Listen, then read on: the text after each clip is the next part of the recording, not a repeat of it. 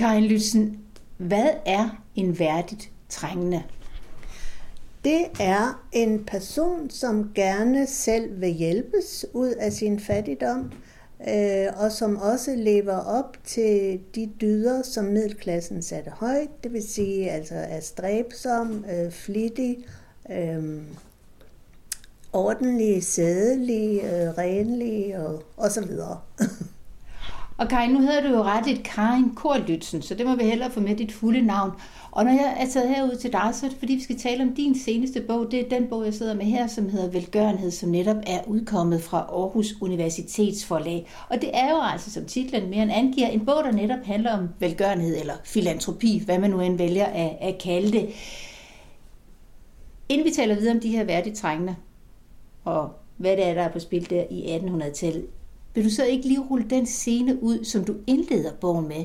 Christianshavn i ja. 1860'erne. Ja, det vil jeg gerne. Måske skal vi lige sige, at den er, bogen er en del af den serie, der hedder 100 Danmarks historie. Så det er jo en kort lille bog, ikke? Øh, så det er jo også begrænset, hvad jeg kunne klemme ind på de der små 100 sider.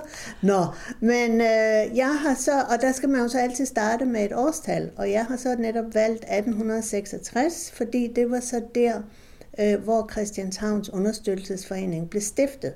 Og det er så min tese i bogen, at det er der, hvor øh, den rigtig sådan organiserede velgørenhed bliver stiftet.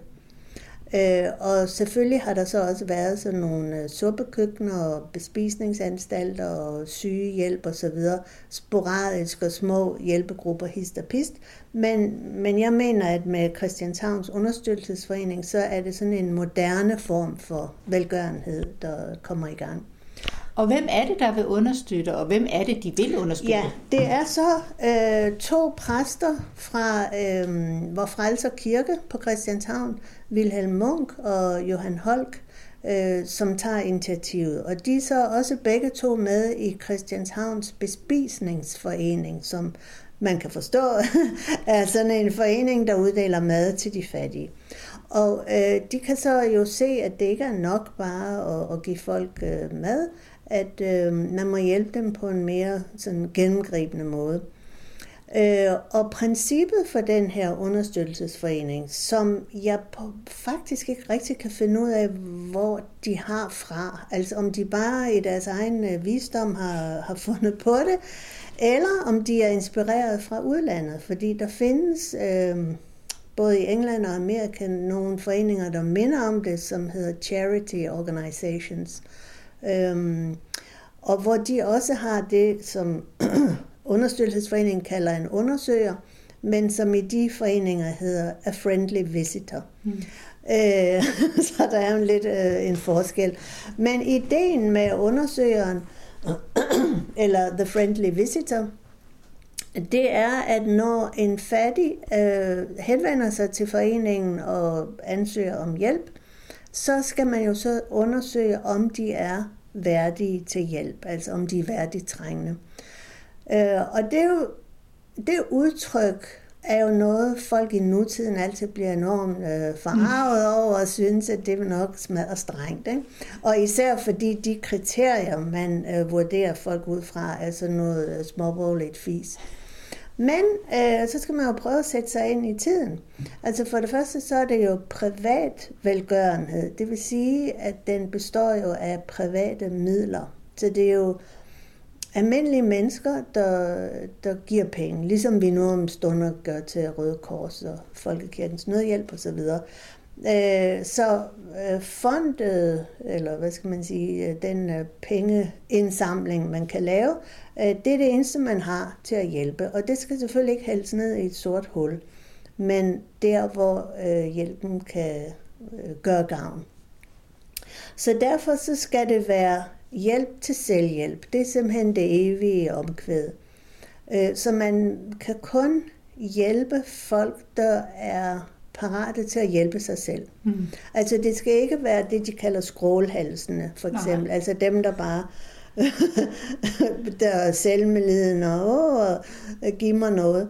Men det skal være nogen, der er lidt øh, virkeløst i også.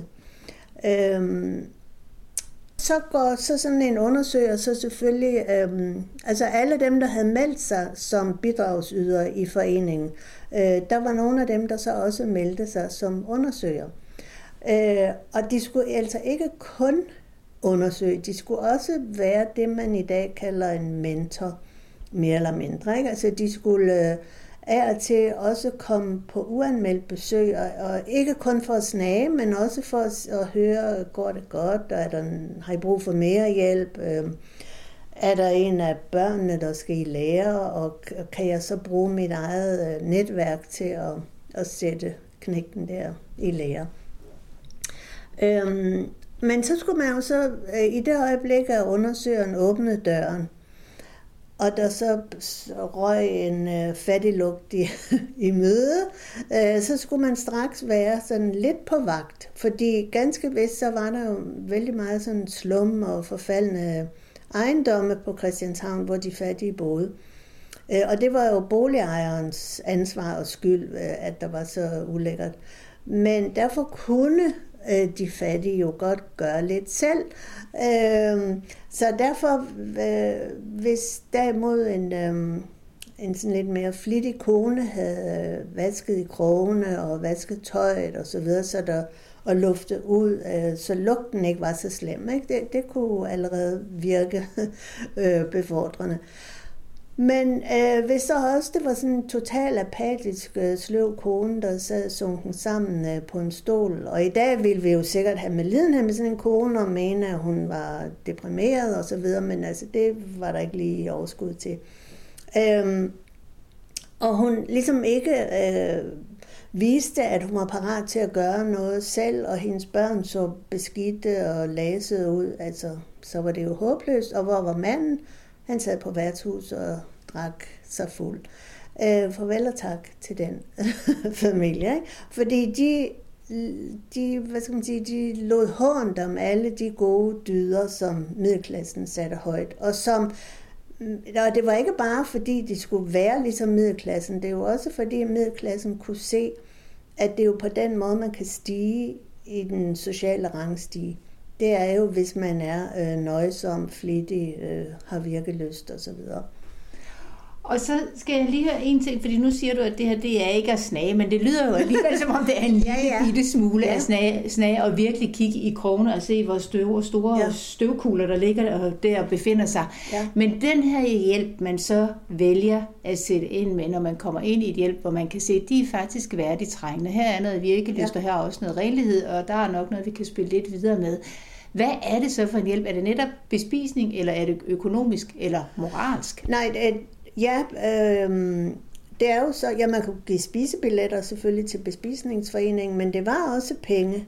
Øh, så de kunne, hvis nu for eksempel en håndværker havde måtte pansætte sin, øh, sit værktøj, øh, så kunne man hjælpe ham med at indløse det, eller en, øh, man kunne give en øh, kone, der sad og syede i hånden, en symaskine, så hun kunne komme lidt, få lidt mere fod i, øh, i fabrikken. Øhm, så sådan nogle ting kunne man hjælpe med. Altså det var selvfølgelig ikke øh, ligesom kontanthjælp, altså at man kunne leve fuldstændig frit af det, så de skulle jo selv også sørge for en indtægt, men det var sådan for at få den på fod igen. Det var sådan noget, man kunne hjælpe med. Og når de her private aktører, i det her tilfælde et par præster, går i gang, er det så fordi, der ikke er nogen offentlig hjælp, nogen kommunal hjælp et eller andet sted, hvor man kan gå hen og sige, jeg har faktisk hverken til dagen eller vejen? Æh, nej, der var selvfølgelig offentlig fattighjælp. Øh, og det har der jo været øh, stort set siden, øh, ja, altså i flere hundrede år. Øh, men den var jo degraderende. Altså der var noget flovt i at, at tage imod fattighjælp. Øh, og der var der jo endnu større kontrol. Altså, der, der, der blev man jo virkelig øh, holdt under opsyn. Og så blev man jo som regel også bare lukket ind på en, på en fattigård, hvor man så også blev sat til at arbejde, ikke? Og pille gamle sække op eller sådan noget. Øh, så der var selvfølgelig et sted, man kunne gå hen. Men øh, med grundloven, som jo var blevet indført i 1849, og det er jo ganske få år inden 1866.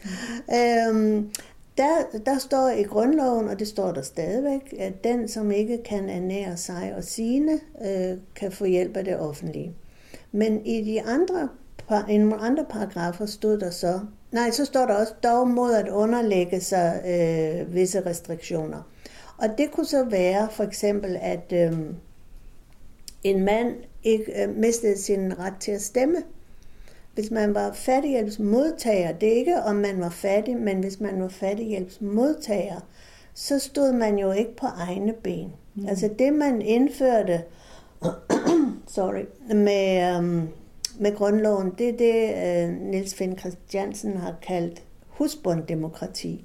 Altså at man skulle være uh, herre i sit eget hus. Ikke? Uh, selvom det også bare var en lille slumlejlighed.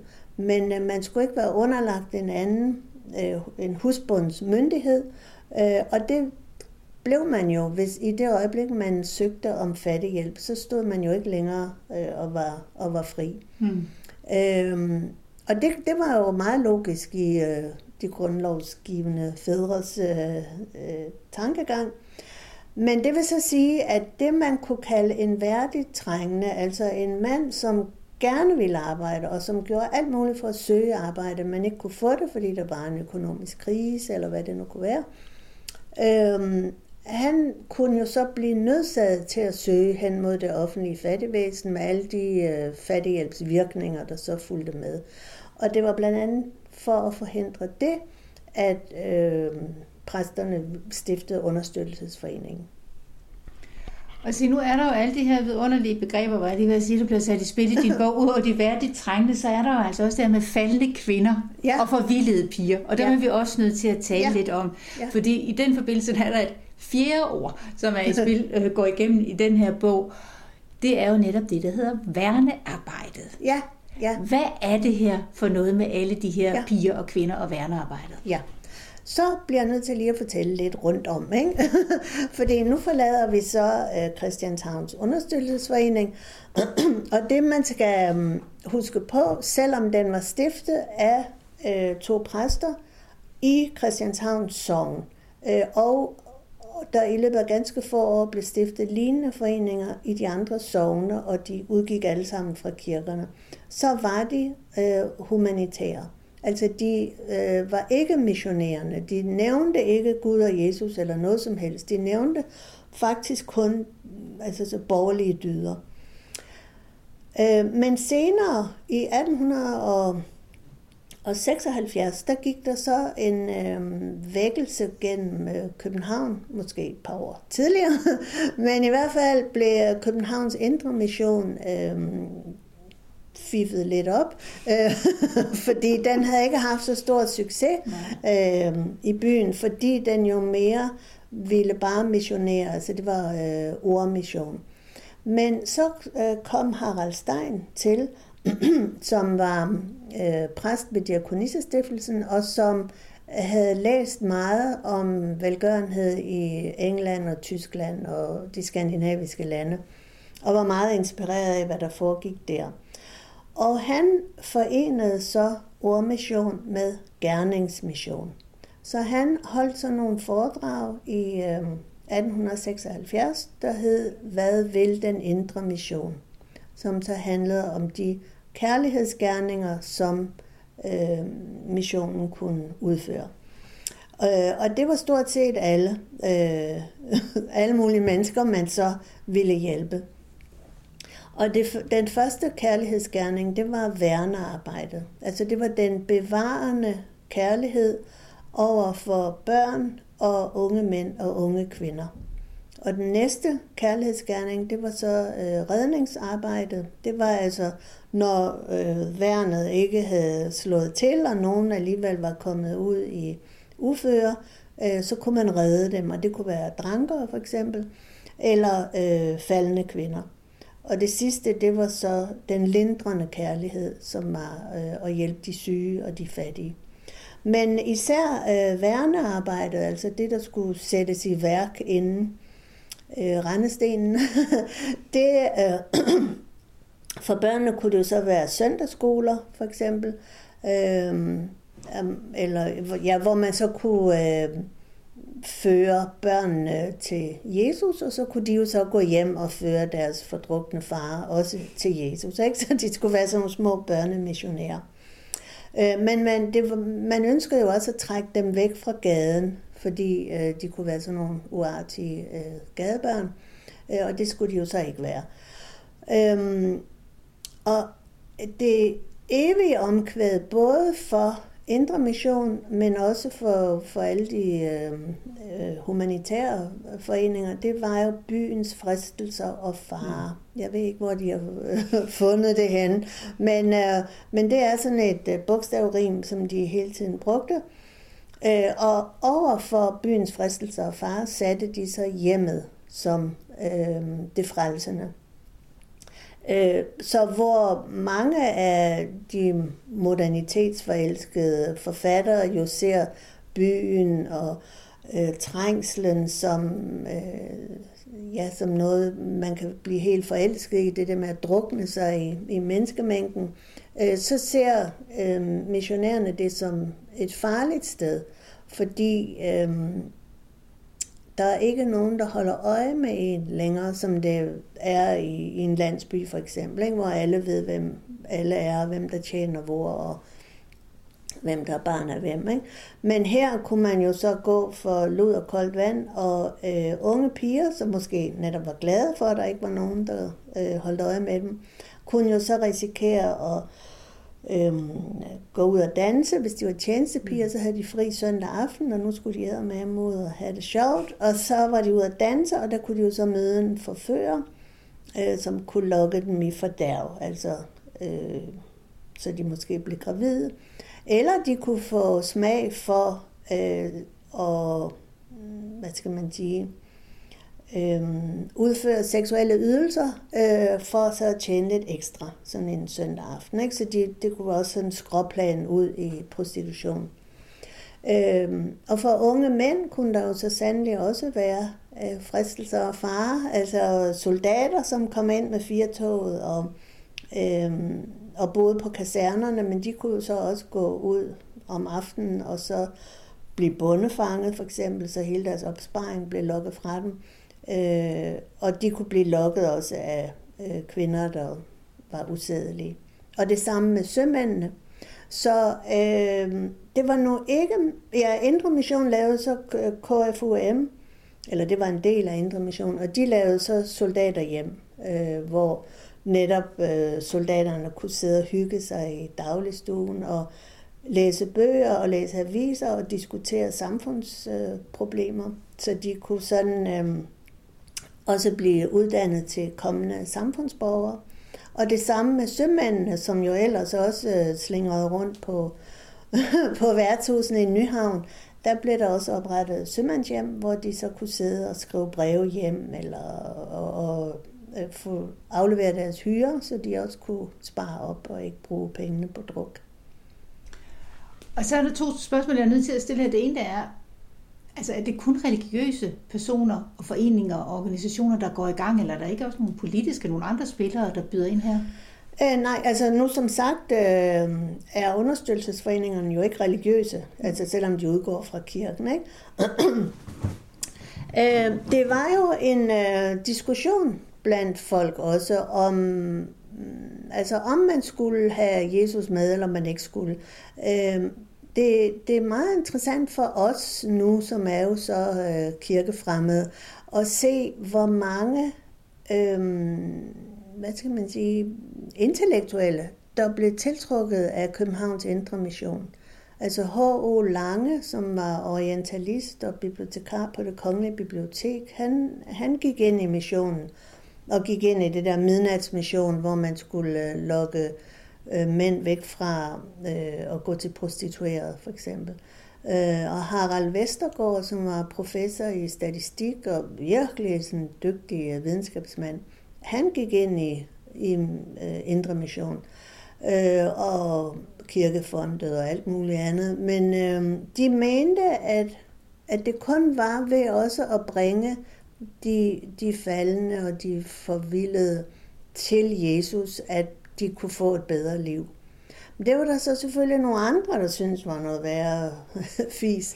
Øh, og for eksempel, da øh, Indre Mission som noget af det første, de ville gøre, altså virkelig sætte i værk og ikke bare tale om det, det var jo så at oprette et Magdalene-hjem. Altså et redningshjem for de faldende kvinder. Øh, og det, der øh, øh, ind, indsendte de så et øh, opråb i øh, dagbladene, om, øh, altså hvor de faktisk også fremsatte sådan en samfundskritik af de løse forbindelser, der var nu om stunder, og ingen holdt øje med nogen, og, og netop derfor kunne øh, unge piger falde. Øh, og nu skulle man så lave det her hjem, og ville så samle penge sammen til det. Men der var så nogle andre øh, mennesker, sådan mere værtsligt orienterede mennesker, der mente, at øh, det kunne man altså godt opgive. Øh, og desuden så skulle man ikke øh, komme med Jesus under armen for at øh, hjælpe de forvildede piger. Det skulle være sådan mere liv af landevejen, altså tage dem væk fra de der usunde omgivelser og putte dem ind på et lille internat og måske lære dem sådan lidt tjenestepigegærninger, og så skulle den skid være slået. Ikke? Men der var ikke så meget, hvis du tænker på arbejderbevægelsen for eksempel, nej, det, de gjorde slet ikke noget. Og de var jo, synes vel heller ikke, det var nogen særlig god idé, fordi det var jo også øh, middelklassen over for den lavere klasse, ikke? så der var jo også sådan en klasse modsætning i det. Og det andet spørgsmål, som jeg tænkte på, det var det her med altså bespisning og symaskiner og et hjem for faldende kvinder og lidt søndagsaktiviteter, så man ikke hænger for meget ude i gadeplan.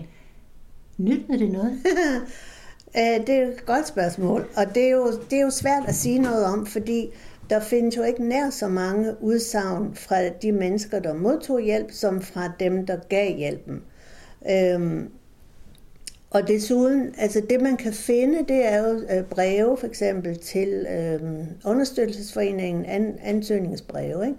Men man ved jo ikke, øh, hvor, hvor tygt øh, folk lægger noget på øh, for at gøre deres øh, forhold mm. mere ynkelige. Øh, og de skriver måske heller ikke bagefter, tusind tak for hjælpen. Eller øh, så det er ikke rigtigt til at vide. Altså Magdalena hjemme lavede en lille statistik over, hvordan det var gået øh, de piger, som... Øh, de skulle nemlig være to år på Magdalene hjemme, og der skulle de så oplæres i en tjenestepiges øh, gerning, sådan så de kunne komme ud og så også være bekendt og forlange en god løn, fordi de virkelig var, var blevet dygtige. Ikke? Men dem fulgte man så, efter de havde forladt hjemmet. Og det var den sædvanlige øh, statistik, som man også, øh, som man mener i dag også øh, kendetegner øh, alle mulige afvendinger af misbrug osv. Som er, at en tredjedel kan man hjælpe, en tredjedel øh, vender tilbage, altså øh, bliver hjulpet lidt, men vender tilbage til det gamle liv, og den sidste tredjedel øh, kan man slet ikke mm. øh, nå. Øh, så sådan var det. Så nej, øh, der, der var ikke så stor succes med det, men man kan også sige, at det var jo også en lille bitte, bitte brøkdel af øh, de mennesker, der havde brug for hjælp, som kom i berøring med velgørenheden. Så på den måde har de jo ikke ændret hele samfundet. Men grunden til, at jeg overhovedet så alligevel synes, det er vigtigt at skrive en bog om det, er, at de jo kom til på et tidspunkt, hvor der var et tomrum. Altså efter øh, grundloven og, øh, og også næringsfrihedsloven og en hel masse sådan øh, omvæltninger i den sociale orden, som så netop gjorde, at folk kunne stå meget mere på, på egne ben, men så også jo inde i randestenen, hvis det var. Og så inden øh, staten begyndte at lave nogle, nogle love, der skulle hjælpe de udsatte, og det sker sådan fra 1891, hvor man siger de første fattige love, der så omfavner flere og flere grupper, øh, som kan modtage fattighjælp fra det offentlige, uden de her såkaldte fattighjælpsvirkninger. Og så selvfølgelig til sidst med socialreformen i 1933. Men altså her i slutningen af 1800-tallet, der er, der er der jo ikke rigtig noget andet. Øh, og som sagt, arbejderbevægelsen og fagforeninger, det er jo også meget senere, at, at det får magt. Så derfor er det, er det en forløber for alt det andet, der sker. Og, og fordi øh, de udtaler sig så meget i offentligheden, altså øh, indrykkede annoncer og læserbreve osv., så, øh, så skabte de jo også opmærksomhed omkring problemet og viste, at der var et problem og at der var behov for hjælp. Karin Kåre Lytzen, indimellem, det sker ikke så ofte, men nogle gange, så kan man godt åbne dagens avis. Og så er der en lille annonce et eller andet sted på en af de sidste sider, og så er der, det er fra en advokat, der har indrykket, et advokatfirma, der har indrykket en annonce, og så står der netop det her, at der er et legat, og man kan søge det, og nogle gange så står det rent faktisk, at så skal man være, jeg tror faktisk godt, man kan støde på det her med værdigt trængende, ja. måske enke, eller man skal være øh, barn af en købmand for Horsens eller ja. sådan noget, eller under uddannelse inden for handel. Sådan meget specifikt og meget, meget gammeldags. Ja. Det er jo ved at dø ud det her. Der er lidt reminiscenser af det stadigvæk, men er der egentlig stadigvæk brug for den, den her del af den her form for hjælp i det danske samfund? Ja, måske ikke så meget øh, pengehjælpen, men øh, der er jo øh, frelsens her og kirkens kors her og hvad ved jeg... Øh, som har varmestuer, for eksempel. Øhm, og det var jo noget, de begyndte på allerede. Altså Kirkens Kors her og Frelsens her kommer jo først mod slutningen af 1800-tallet og begyndelsen af 1900-tallet. Øhm, og, og de tager jo så sig af det, man kalder de dybest faldende. Mm. Øh, og de opererer ikke med kriteriet værdigt trængende. De tager sig af alle, der har brug for hjælp. Og det gør de jo sådan set stadigvæk. Altså det, det de tager sig af, det er jo øh, misbrugere, hjemløse, øh, folk, der ligesom ikke rigtig har et andet sted at gå hen, øh, og opretter de her varmestuer, hvor de kan få øh, noget mad. Altså, så, det, så det er også lidt en bespisningsanstalt, ikke? men hvor de også kan få øh, ja, hjemlig hygge. Så på den måde er der jo øh, brug for det for, for folk, der føler sig meget øh, socialt udsatte. Karin K. Lytzen, tusind tak, fordi du vil fortælle om din bog Velgørenhed. Og til dig, der lyttede med, så vil jeg lige sige, at det kan godt være, at Karin tidligere sagde det her med, at det var en lille sag på kun 100 sider, men det er 100 velskrevne sider. Og så er der en ting, vi slet ikke har talt om, men det må man selv kigge sig til. Der er masser af vidunderlige billeder i den her bog, ja. hvor man blandt andet kan se, hvordan det her borgerlige ideal, det får lov til at slå igennem, blandt andet på sådan et sted som Magdalene hjemme, hvor der bare skal være brandhyggeligt at være med små potteplanter og dejlige bløde møbler. Men det er altså den her bog, Velgørenhed, der er tale om, den er netop udkommet på Aarhus Universitetsforlag. Jeg hedder Dorte Chakravarti, og til dig, der har været med, tusind tak for din tid.